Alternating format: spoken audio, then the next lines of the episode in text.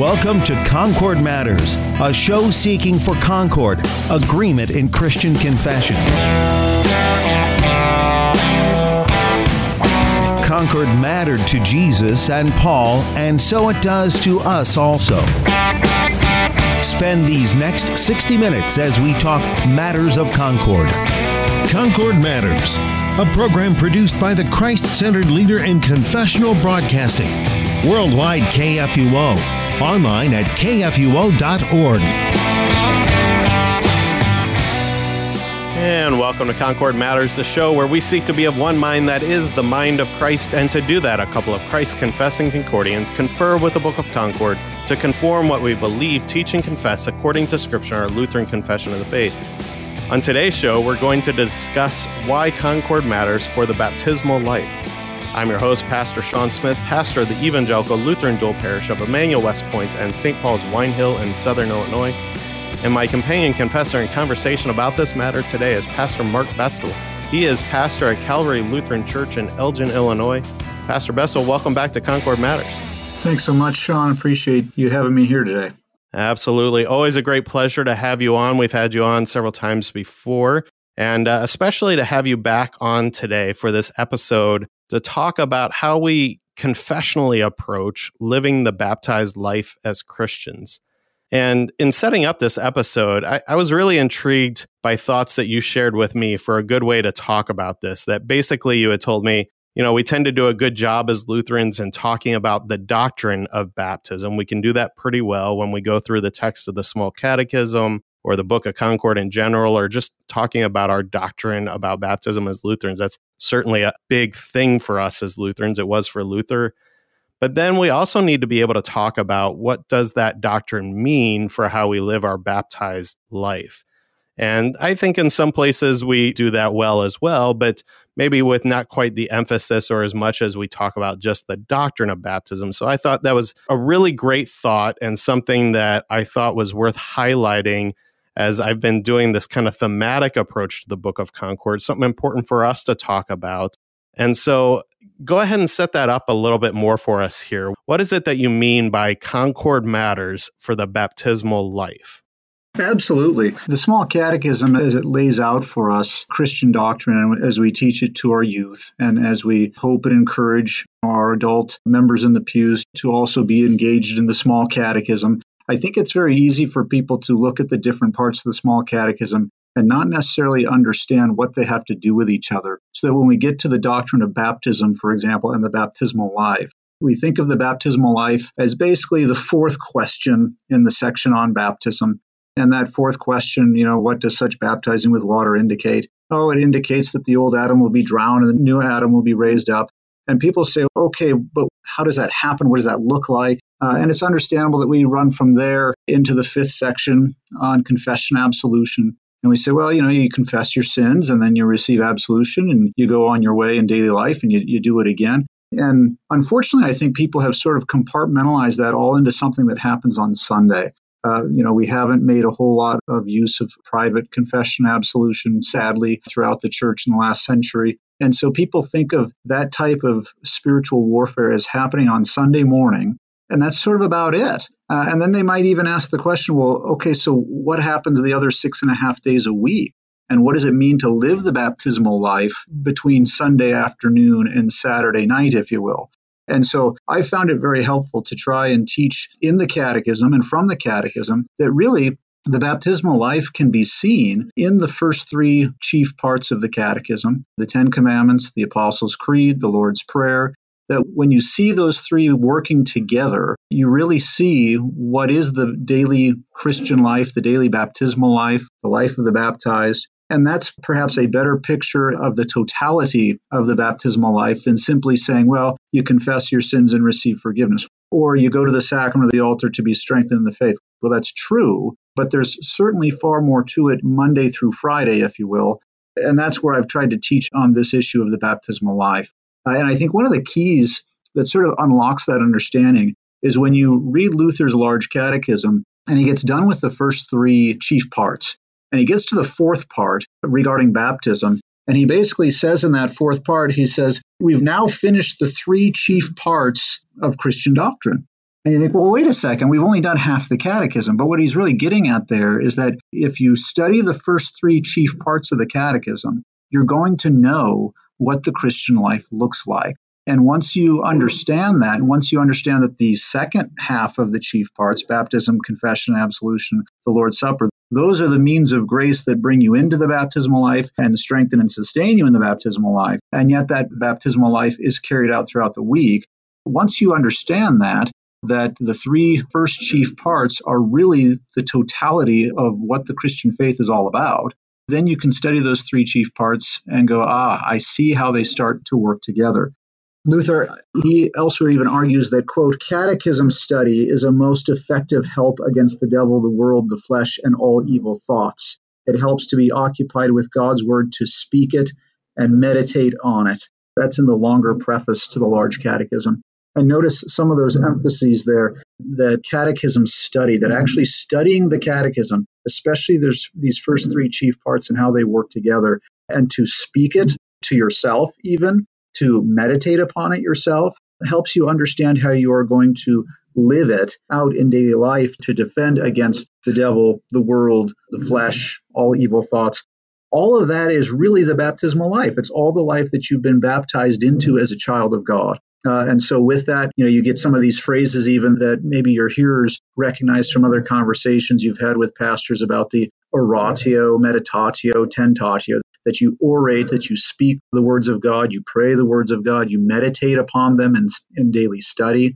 And then that helps you wrestle with the tentatio, the, for lack of better terms, the temptations of daily life. And you really struggle through and wrestle through the baptismal life equipped with the shield and armor and sword, if you will, as Ephesians talks about. All of those things summarized so neatly and, and so well in these first three chief parts and how they weave together in one beautiful theology. Yeah, you've really laid out well there for us, I think, why we as Lutherans are so big on the catechism and why Luther was so big on the catechism that as we've talked on the show before he went out and visited the parishes and just saw people who didn't know how to live the Christian life he says that in his preface to the small catechism and he says it necessitates that I write this catechism. And you begin to understand that with what you've laid out there for us that this really does bring together what we need to know to live our Christian life then and you bring out the oratio, meditatio, tentatio, you know, those Latin phrases for speaking about God's word, meditating on God's word, and then being engaged to, I like your lack of better terminology, a lot packed into that tentatio, but that temptation and how we fight against that with the armor of God, with his word, and so forth. I, I don't know that we've covered that enough on this show. And so take that and lead us a little more into how does knowing the catechism lead us in that then? I would start by pointing you to the fact that not only does Luther write about it, but he encourages the studier of the catechism to actually utilize these weapons every day. If you look at the section in the small catechism on the daily prayers, it's quite fascinating to notice that the creed and the Lord's Prayer are to be used multiple times a day. They're not just head knowledge, if you will, about the things of God. It's not, you know, Luther isn't teaching us in the catechism to learn these things and then put them on the shelf as if doctrine is just in a textbook to be put on a bookshelf once you've learned it, but rather it's to be used.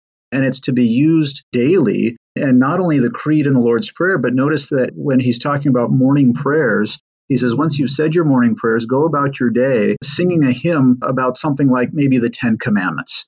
So all of these things are to be used in daily life. Now, what does that look like? Uh, what does that mean for the baptized, for the Christian? I would say if you look at the comparison of the three chief parts and how they work together, certainly the confirmand knows, you know, the young child who's being taught the catechism, the adult catechumen who's being talked through adult instruction, if you will, and into the Christian faith. We know the three chief parts Ten Commandments, the Creed, the Lord's Prayer. Okay, well, what do each of those parts mean? I always use the acronym SOS, sort of like save our ship. And yet in the catechism, it stands for something else. In the Ten Commandments, the SOS means that the Ten Commandments shows us our sin. That's why Luther places it first. It shows us our sin. It shows us our need for the Messiah, for the Christ. In short, the Ten Commandments is the law. Then you move to the Creed. The Creed is listed second because its SOS is it shows us our Savior. And so uh, the SOS of the creed is one of gospel. Certainly, we can speak somewhat more generically in terms of saying it shows us who our God is, what our God has done for us, what he continues to do for us. All three parts there showing us the everlasting work, if you will, from the beginning of time to the end of time of our triune God, creation, redemption, sanctification. In a more narrow sense, it certainly shows us our Savior very specifically in the second article.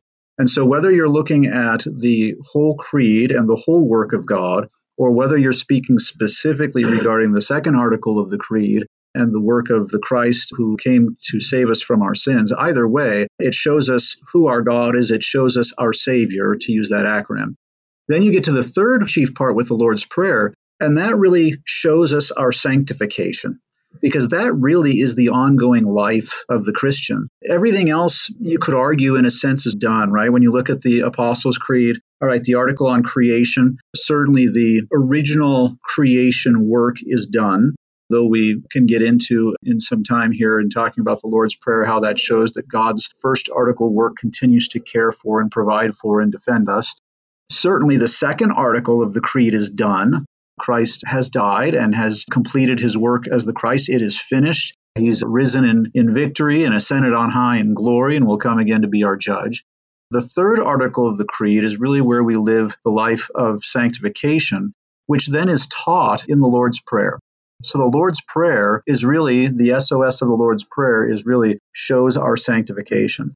So if you think of all three, and if you're here in, in, listening to this, can sort of think of a piece of paper and you write across the top of the paper three columns. And the first column is 10 commandments, and you might, in parentheses, put the law. The second column is the creed, and you might put in parentheses the gospel. And then the third column is the Lord's Prayer, and you might put in parentheses the daily baptismal life or the daily Christian life. And really, when you read the Ten Commandments, and then you put an addition sign between the Ten Commandments and the Creed. The law plus the gospel equals daily Christian life. And that's really what Luther is trying to teach us, I think, and really what we as pastors should be trying to teach God's people is that God gives us law and gospel, not just to rightly divide it in the sermon, but to also rightly carry it out in daily Christian life, to live our lives according to God's holy will, to be able to run back to our baptism and repent of our sins where we see that we have transgressed his holy law and to be forgiven by the precious promises of the gospel. So I think that's a good opening layout of how those three sections tie together to understand yes, 10 commandments law plus the creed, the gospel, equals the Lord's Prayer, daily Christian life. And to see those three together really shows some harmony between the first three chief parts of the catechism, again, in which Luther says here now we have finished what is common Christian doctrine. Yeah, once again makes the point that I made earlier too of why you see it was so essential that we get back to these simple basics. And when you lay it out like that, it really is helpful for us to understand how we live the Christian life then. And I'll just give an example. I'll use my son. He probably gets used on here a little too much, but how maybe this plays out. And so he's two years old. And so, uh, you know, he's you know they call it the terrible twos for a reason and so forth. And so he's getting a lot of energy he's feeling out his boundaries and so forth. And at times he'll kind of you know start swinging at things and hitting things and knocking things over especially at the dinner table and things and so forth. So of course we use the law with him and, and say you shouldn't do that and learn to control your emotions and things like that. Maybe give him a timeout. And then you know after the timeout we teach them to say i'm sorry and we let them know that we forgive them and so forth but then we also give him tools that, you know, when he starts wanting to throw his hands around and so forth, we've been trying to teach him, you know, when that gets going in you, go ahead and fold your hands and to say, lead us not into temptation, but deliver us from evil. You know, he's starting to repeat some words and learn some words and so forth. So we want to teach him the good words to say, lead us not into temptation, but deliver us from evil. And so that shows him how he should live then going forward so that he doesn't keep breaking the law. I mean, because I think sometimes, and this is maybe what you're highlighting as well, sometimes, especially as Lutherans, I think we can fall into this trap of what I call the law gospel loop. We know that we break the law continually every day. We daily sin much, as Luther says, right? But there is forgiveness and we trust in Christ and we come in repentance and we try to, you know, receive that regularly. And when we're doing our best, maybe we come to individual confession, absolution, as you said. But we tend to just live in that loop, I think.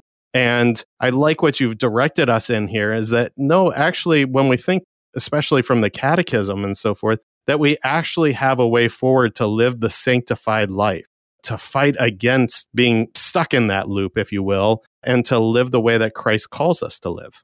Absolutely. Uh, it, it's so important for us not to get stuck into that loop which sort of leads to or could lead to sort of an antinomianism that says, well, because I know that Jesus is going to forgive me, therefore I'll sin and, and yeah, I'll be sorry, and then he'll forgive me and we'll just do it over again. And we don't want to get stuck into that loop. That's a loop that, in a sense, can very easily lead toward faithlessness. But also, I think part of the struggle that we have is understanding what is the proper purpose of prayer and how does it prevent us from getting stuck in that loop Monday through Saturday, if you will that the proper purpose of prayer is not just to let our requests be made known to God, which the scriptures say that is, you know, that is what we are to do with prayer. Let your requests be made known to God.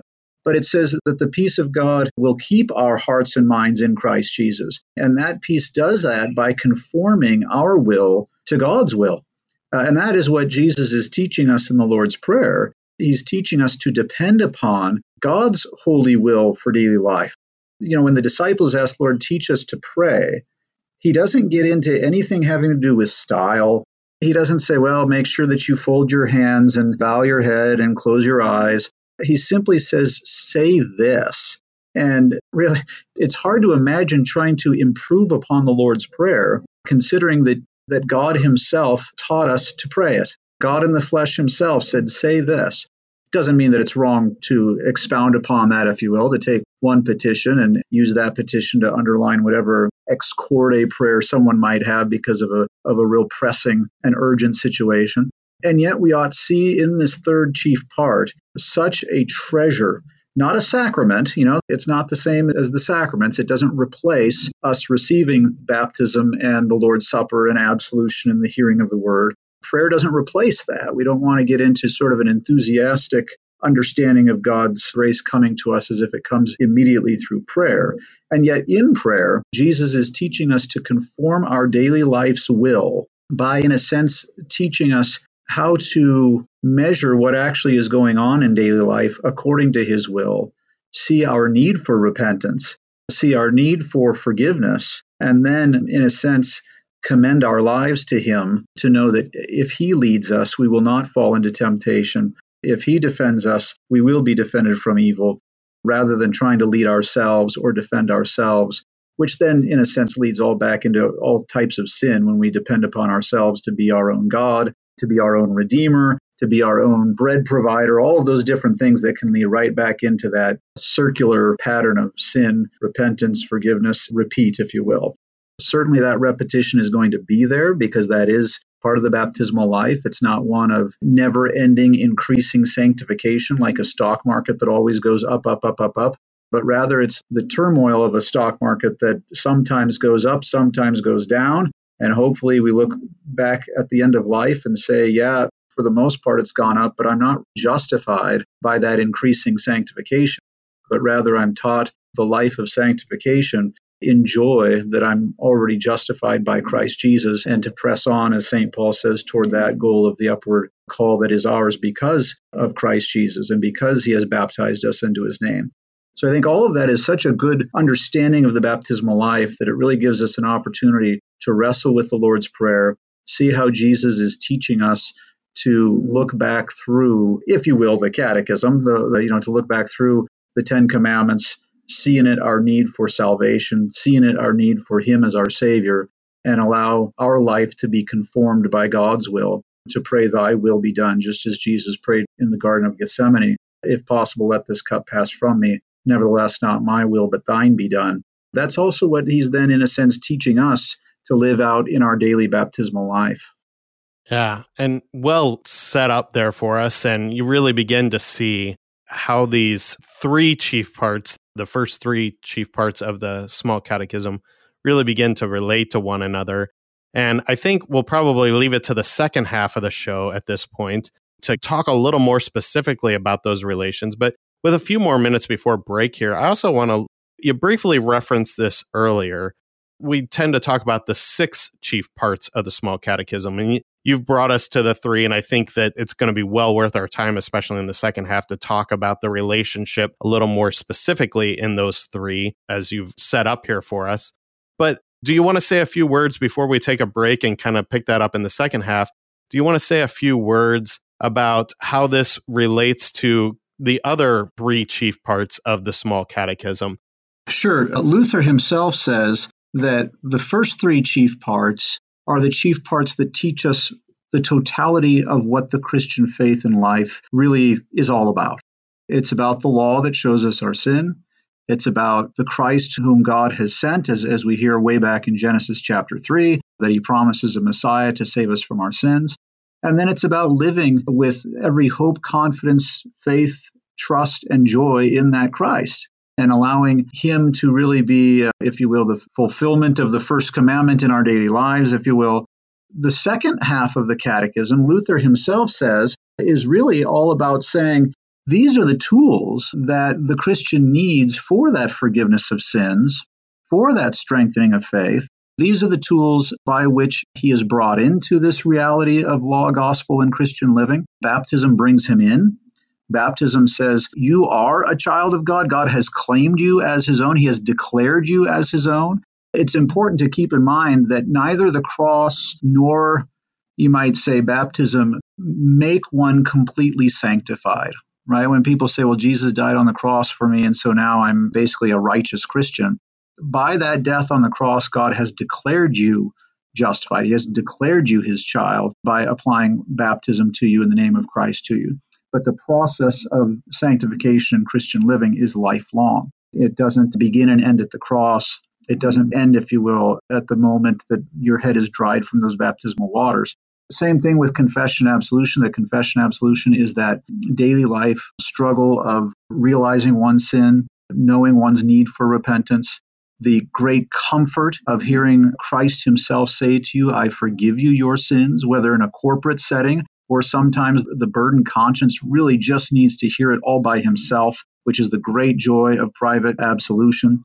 The great benefit, of course, of private confession is that the pastor can help the individual wrestle with sin and temptation in a way that can't be done in a corporate setting. And so I'd certainly encourage your hearers to try and make use of private confession if they need it because of that great pastoral care benefit. And then private absolution, that wonderful joy of hearing that forgiveness of sins declared just over you. And you can't at that point miss it. You can't pretend or you can't worry yourself into thinking or let the devil worry you into thinking that somehow Christ overlooked you in the crowd. You hear it for yourself. This is said directly to you. And so, yes, by all means, the forgiveness of sins is yours in private absolution.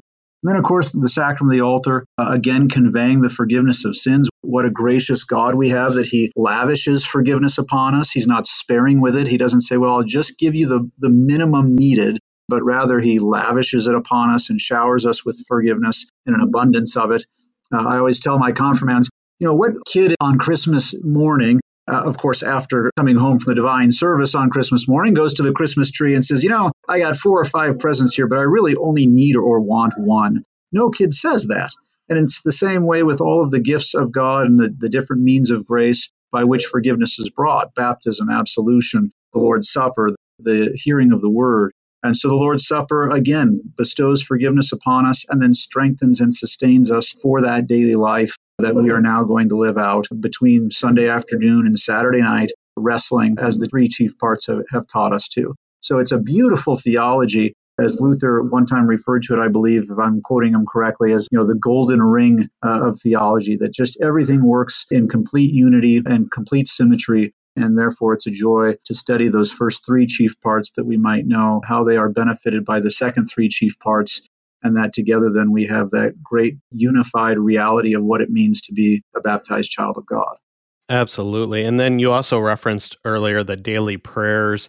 And I might also throw in the table of duties there as well. well. Not necessarily the chief parts are a key component that Luther includes in the small catechism for us as well how do those play into what you've laid out here for us? Yeah, that's right. Uh, some people forget that when Luther set out the catechism, he didn't just set out the six chief parts, but the six chief parts were the chief parts in section one.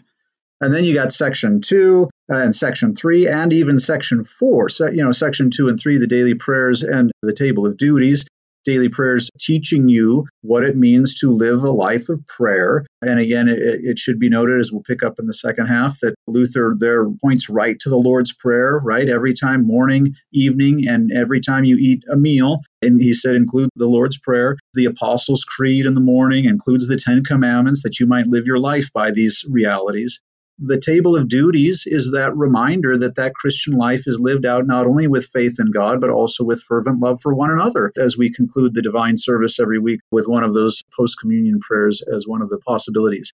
That the Christian faith is not just a relationship between me and God, but it's also between me and my fellow brothers and sisters in Christ in the church.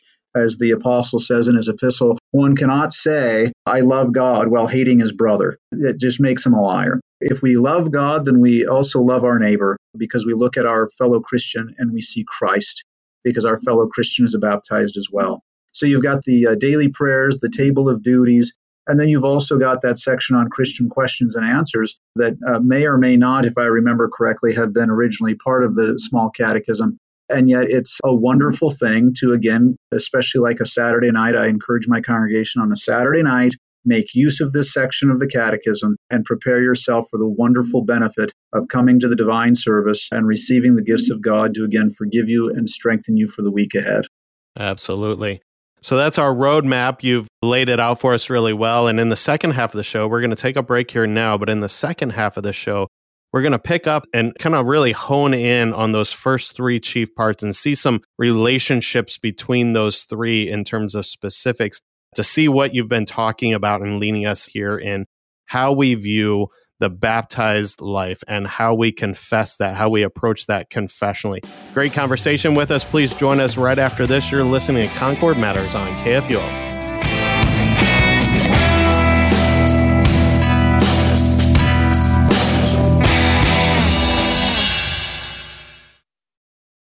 Cross Defense is the show where we talk about curious topics to excite the imagination, equip the mind, and comfort the soul with God's Word.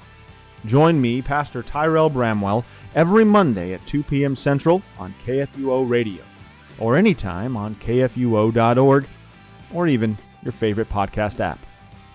My friends, our foe is a fierce enemy. Our only defense is Christ on the cross.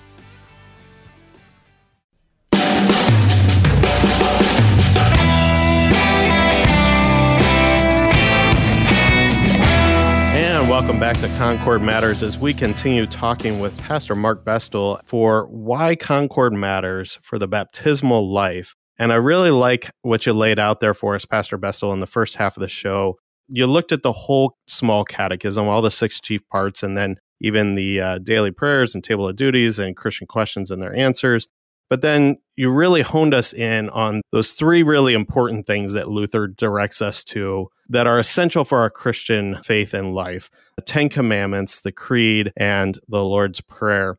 And we're going to dig into the specifics of that a little bit more and see how these relate together. And I really like how you set that up for us that they really do relate together. And that is the idea behind them because I think a lot of times, especially as we have maybe traditionally taught it even in catechesis instruction in our congregations, that sometimes we can just see them as kind of standalone. Yeah, you need to know the Ten Commandments. Yeah, you need to be able to recite the creed. Yeah, we pray the Lord's Prayer but that they're placed there in the small catechism because they actually relate together. They're not just kind of standalone and stacked together, if you will, but they actually do relate together. And so go ahead and lay that out for us. What does that look like in terms of the specifics of how they relate together? Sure. So, in the first half, if you recall, I encourage your here imagine, or even if they're taking notes at home, imagine the three columns at the top of a paper the Ten Commandments law plus the gospel, the creed, equals the Lord's Prayer and daily Christian life as taught in the Lord's Prayer. And that's really, I think, the same format that we want to use here in saying, all right, now that we've got those column headings, now let's fill out the paper. And to do that, I think it's important to start with understanding the relationship between the Ten Commandments and the Lord's Prayer. I'll include the creed in a few minutes, but I start with the Ten Commandments and the Lord's Prayer for a couple reasons. First, because those two are directly words from God Most High to his people. Ten Commandments given in Exodus 20 and, and again in Deuteronomy 5. The Lord's Prayer given by Christ in Matthew 6 and in Luke 11. The Creed certainly conveys divine truth, uses scriptural divine phrases, but you're not going to find anywhere in the scripture itself that includes from beginning to end the Apostles' Creed. So let's just take the first two, excuse me, the first and the third, the Ten Commandments and the Lord's Prayer. See how these two weave together as sort of a heavenly pair, and how yet the tension between the two, if you will, the conflict that arises between the two, and I'll explain what I mean by that in a second, how that all is calmed and comforted and answered by the divine truth confessed in the Apostles' Creed. The second reason that I like to go this way is because I don't know who gets credit for it. It's probably an off used phrase. This small little phrase, doctrine is life. Uh, and I think maybe it was one of the Preusses who got credit for that. Can't recall. That's usually meant to mean something to the effect of pure doctrine means eternal life. Pure doctrine gives purpose to daily life, if you will, something like that. I would expound upon that just a little bit. And I like to tell my confirmands doctrine is pure, life is messy. And that's really what we're seeing in terms of what I talk about tension and conflict between the Lord's Prayer and the Ten Commandments at the outset is that the Ten Commandments, being God's holy will, being God's holy law, good and holy, right doctrine, and yet, as we said early in the show, it shows us our sin. Uh, on the other hand, Jesus teaches us to pray according to God's will, conforming our will to his will. And so he basically teaches us to pray by refocusing us on right doctrine. And so doctrine is life. Life is messy, doctrine is pure. When the two clash, if you will, when the two meet each other, it's going to be doctrine that leads us safely in life. So doctrine is life. Okay, so if your hearers can sort of think of where we're going here, we're going to start with the relationship between Ten Commandments and the Lord's Prayer, and then we'll work in the Creed.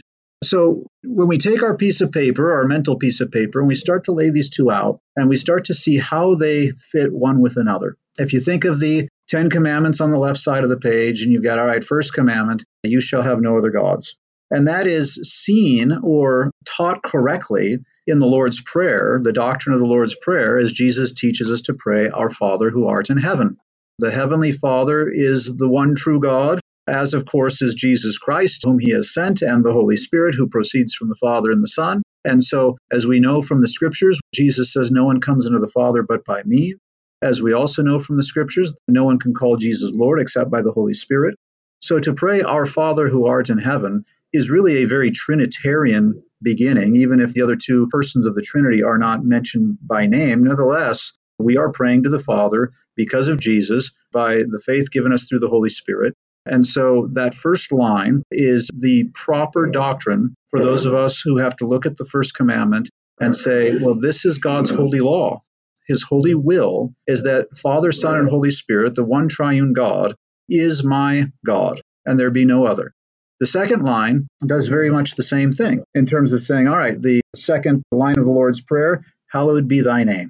Well, that is the doctrine that teaches us correctly to consider the daily life we have lived out based on or in response to or in examination under the spotlight of the second commandment you shall not misuse the name of the Lord your God. Certainly, that is a, you know, as we teach it to our confirmands, there's a lot in there that is baptismal, right? All of a sudden, we realize this is the baptismal life. We have been marked with the cross on our forehead and in our heart. We have been given the name of our triune God, be baptized in the name of the Father and of the Son and of the Holy Spirit. And therefore, we are to live in that reality. That's exactly what Luther says in the Small Catechism when he talks about what it means to hallow God's name. God's name is kept holy when the word of God is taught in its truth and purity, and we as the children of God also lead holy lives according to it. But anyone who teaches or lives contrary to God's word profanes the name of God among us. So when we pray, Hallowed be thy name, as Luther says in the Catechism, we're not praying that we would somehow improve uh, and make God's name more holy in and of itself. You just can't improve upon that. Rather, we are praying that his name be kept holy among us also, which is an appeal back to the second commandment. Uh, so you can start to see now in these first two lines where the Lord's Prayer and the Ten Commandments are mirror images of each other, and yet in them Jesus is teaching us to conform our will to God's will, which then highlights a little bit of tension, if you will, between how we have lived our daily lives and what we are now praying in the Lord's Prayer. That carries on in the third line of the Lord's Prayer, what's you know in the Catechism referred to as the second petition. You've got the phrase "Thy kingdom come." Well, what are we praying for there? We're not praying necessarily just for the end of days, uh, but rather we are praying a very present tense reality. If your hearers recall, when Jesus sent out the disciples into the towns and villages, he said, If you go to someone's house and they welcome you in, then stay there, peace be upon this house. But if they do not recognize you, if they reject the gospel that you bring, then shake the dust off your feet and say, Nevertheless, the kingdom of heaven has come to this place. It's a present tense reality. And so when we pray, Thy kingdom come, it is very synonymous with, sort of a mirror image of the third commandment. Remember the Sabbath day by keeping it holy. Because what is the third commandment all about? What is the Sabbath all about? The day of Christ, the day of Christ's resurrection, our new Sabbath rest in Christ Jesus. It's all about God's kingdom coming to us in the divine service. Here is his word, here is his sacrament, here are the very means of grace by which we have our divine rest in Christ Jesus. And so that's a third commandment reality to also then pray, Thy kingdom come. Again, Luther sort of hints at this, doesn't outright say it, but he hints at this in the words of the uh, second petition when he says, God's kingdom comes when our Heavenly Father gives us His Holy Spirit. Well, how does He give us our Holy Spirit except through the Word and the sacraments? Those are the means of grace by which the Holy Spirit comes and fills our hearts and strengthens us in the faith.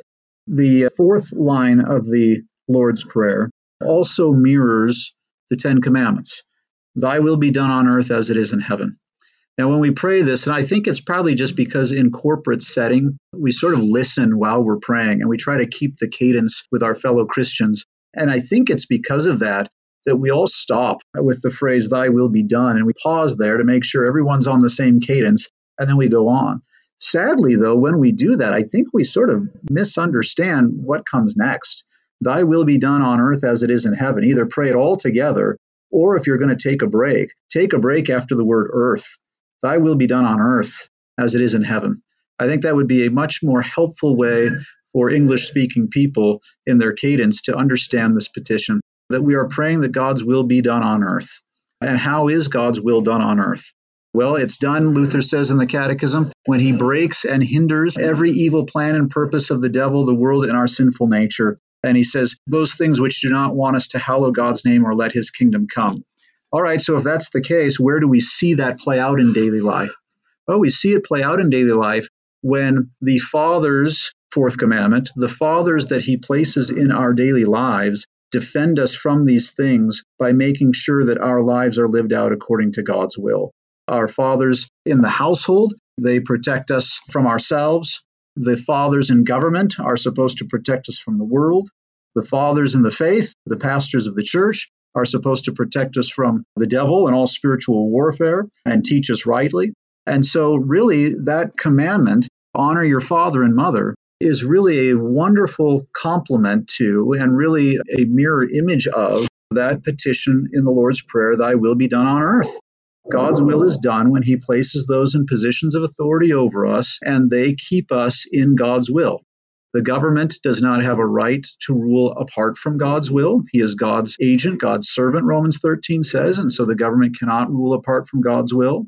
The father of the household has no right in God's eyes, but rather must give an account to God for the upbringing of his children according to God's will. And the pastor of the church has every accountability to Christ, so that the scriptures even say, Obey your leaders because they must give an account for your soul. Uh, so, that fourth commandment and that fourth line of the Lord's Prayer, I tend to think that's one which people might not see the connection right away, and which maybe we as pastors have to really do a thorough job of showing them that this is really a prayer in many ways that reminds us of the importance of vocation, the importance of God given authority doing its job. And if it does its job well, then we have every reason to honor it. We have every reason to honor it as that which comes from God and which keeps us grounded in the holy will of God. And thus the fourth commandment tied in with that fourth line of the Lord's Prayer. Now, if your people are following this carefully, they realize, all right, we're down to, we've still got six commandments to go, and yet we've got one line here of give us this day our daily bread. How does that work? Well, that one line, give us this day our daily bread, really covers the rest of the commandments. When you think of the rest of the commandments, you shall not murder, you shall not commit adultery, you shall not steal, you shall not give false testimony against your neighbor, and you shall not covet your neighbor's house or anything that belongs to your neighbor. Ninth and tenth commandments combined there. Really, when you think about those commandments, why do we do any of that? Sometimes I'll summarize those commandments. You shall not take your neighbor's life, wife, things, or reputation, or anything that belongs to your neighbor. Why do we do that? It's because we don't believe that God has given us our daily bread. Because we say, you know, my neighbor's life is better than mine, and I'm jealous of that. And therefore, I'll take matters into my own hands because God didn't give me a life like my neighbor's. And so I will harm my neighbor's body. I will even bring him to the point of death, just as Cain killed Abel. We say, you know, I don't believe that God has given me the wife or the husband that I'm supposed to have. Maybe I'm not married yet and I want to take advantage of the benefits of the marriage bed. Maybe I'm married and yet I'm not content in my marriage because I've forgotten that this spouse that God has given me is the spouse that God wants me to have. Maybe I'm after marriage and I am frustrated that my spouse having died early in life or sadly because of the sometimes the irreparable harm of sin maybe I'm the victim of divorce or maybe even God forbid, earlier in my life, I was the one who caused the divorce. And yet, in forgiveness, I now grow frustrated and weary that I do not have what my neighbor has. And so, therefore, not having the daily bread in terms of marriage that I think I'm supposed to have, I'm going to commit adultery. Or maybe it's things and I just don't have the the material possessions that my neighbor has. And so I'm going to do everything I can to take from my neighbor. Or maybe it's their reputation. And we see, boy, we see that on TV every night, don't we? Where if you're a public figure in society, apparently reputation is just fair play, just to ruin it at every chance we get. And this is how we live in our world, or how the world lives, I should say, and how Christians are told, no, don't live of the world in this way.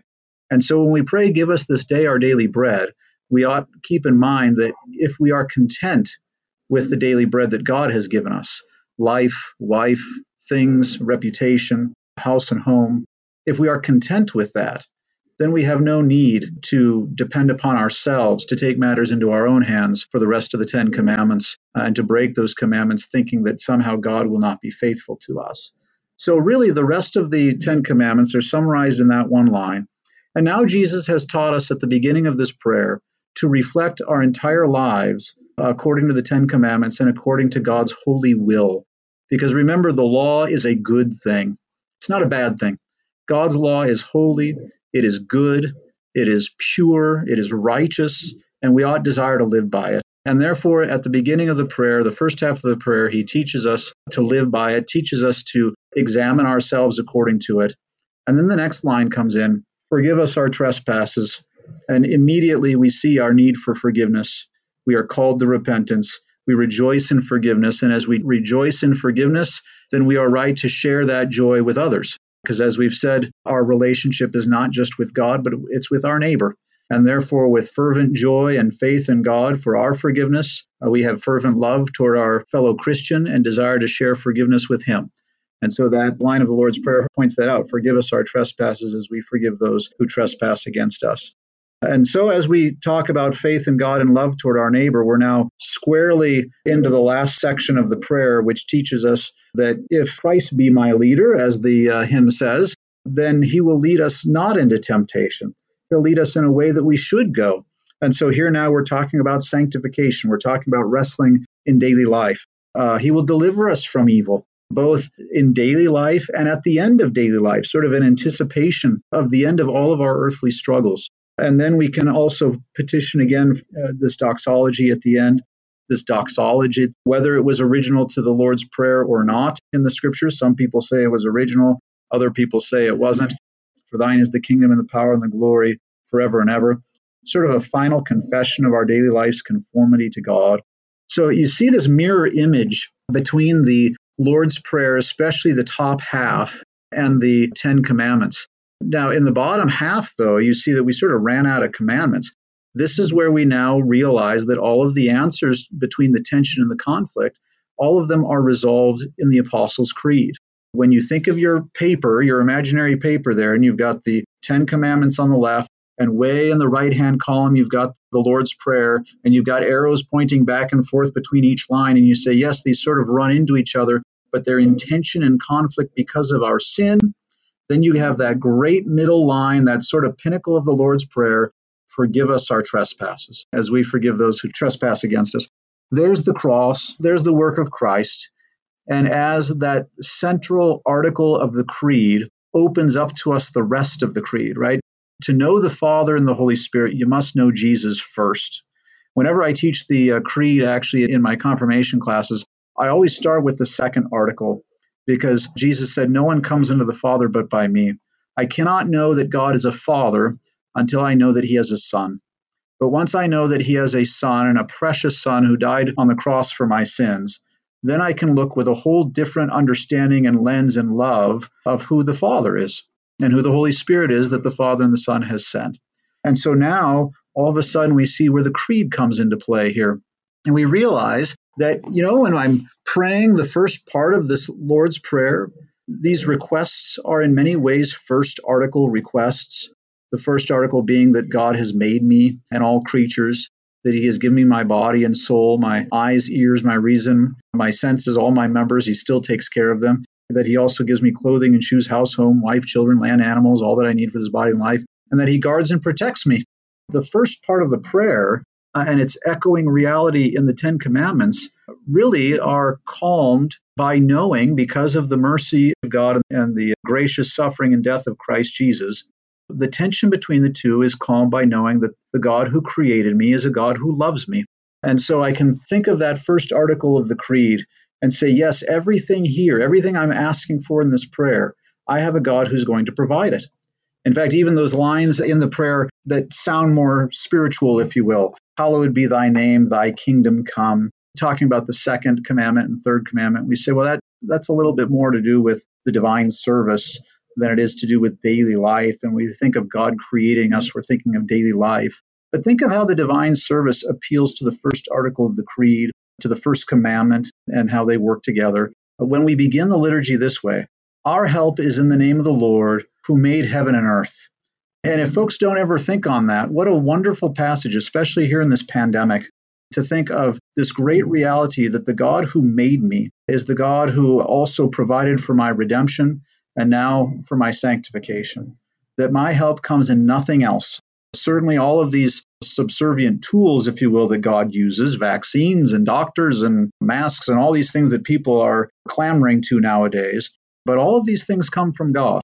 And so our help is in the name of the Lord. Notice the name, second commandment, who made heaven and earth. And there's a reminder that even the divine service, we are appealing to our Creator and we're appealing to His goodness.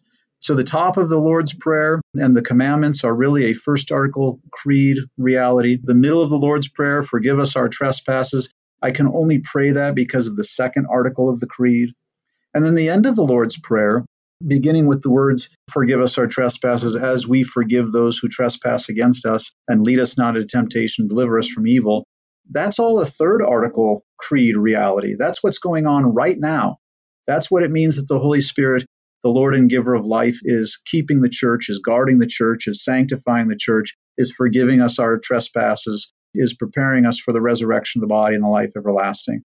So, you know, in 20 minutes to try to throw all of this out there, it's a lot to take in. But if folks can remember those three columns, uh, they're really going to, I think, better appreciate the symmetry between these three chief parts and the unity of doctrine that confesses to us that we have a God who loves us we have a God who has created us, redeemed us, sanctifies us, that we may live our daily baptismal lives in that, and that we can live praying that since we have such a good and gracious God, we pray that He would conform our will to His will, that we might live these days of baptismal daily life in peace and quiet.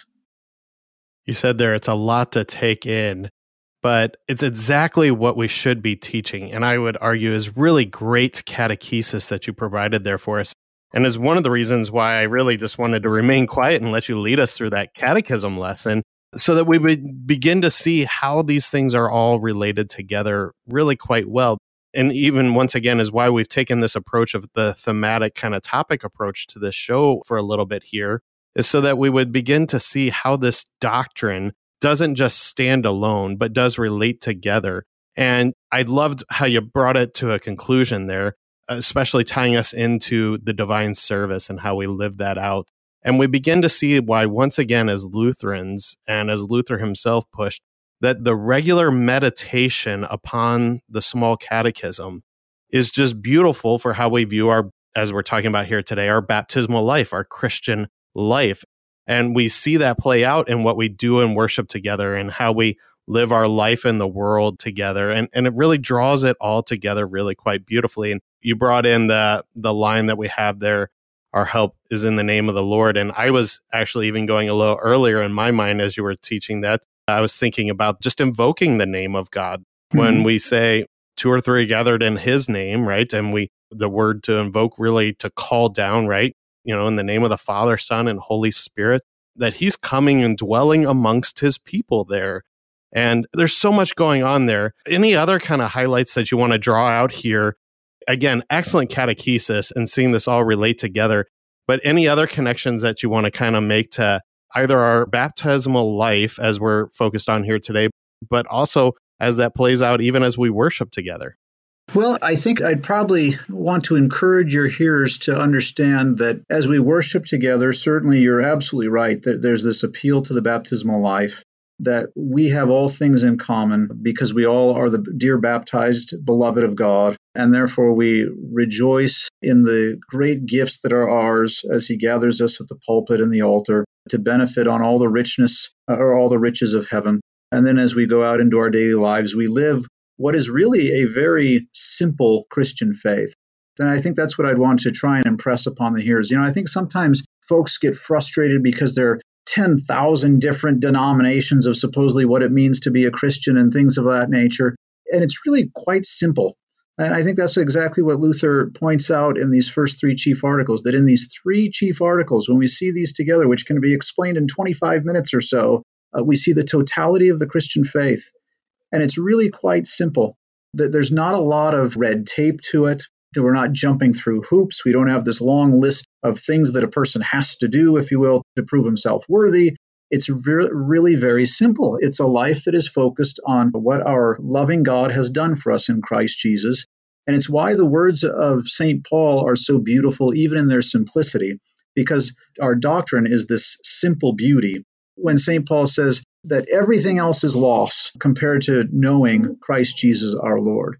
And that's really what the catechism is all about, is that everything else is just no harder than this. It's no more complicated than this knowing Christ Jesus, knowing how these three chief parts inform what the totality of the Christian faith is, so that as Luther's hymn says, we can live in days of peace and unity. O Lord, have mercy.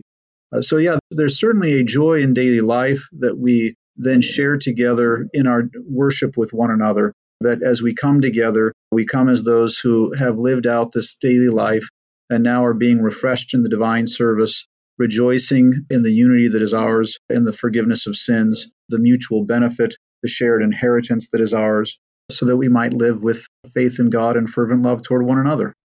That is well confessed. Absolutely. As you said there, that's what the catechism is all about. And it leads us in viewing our baptismal life.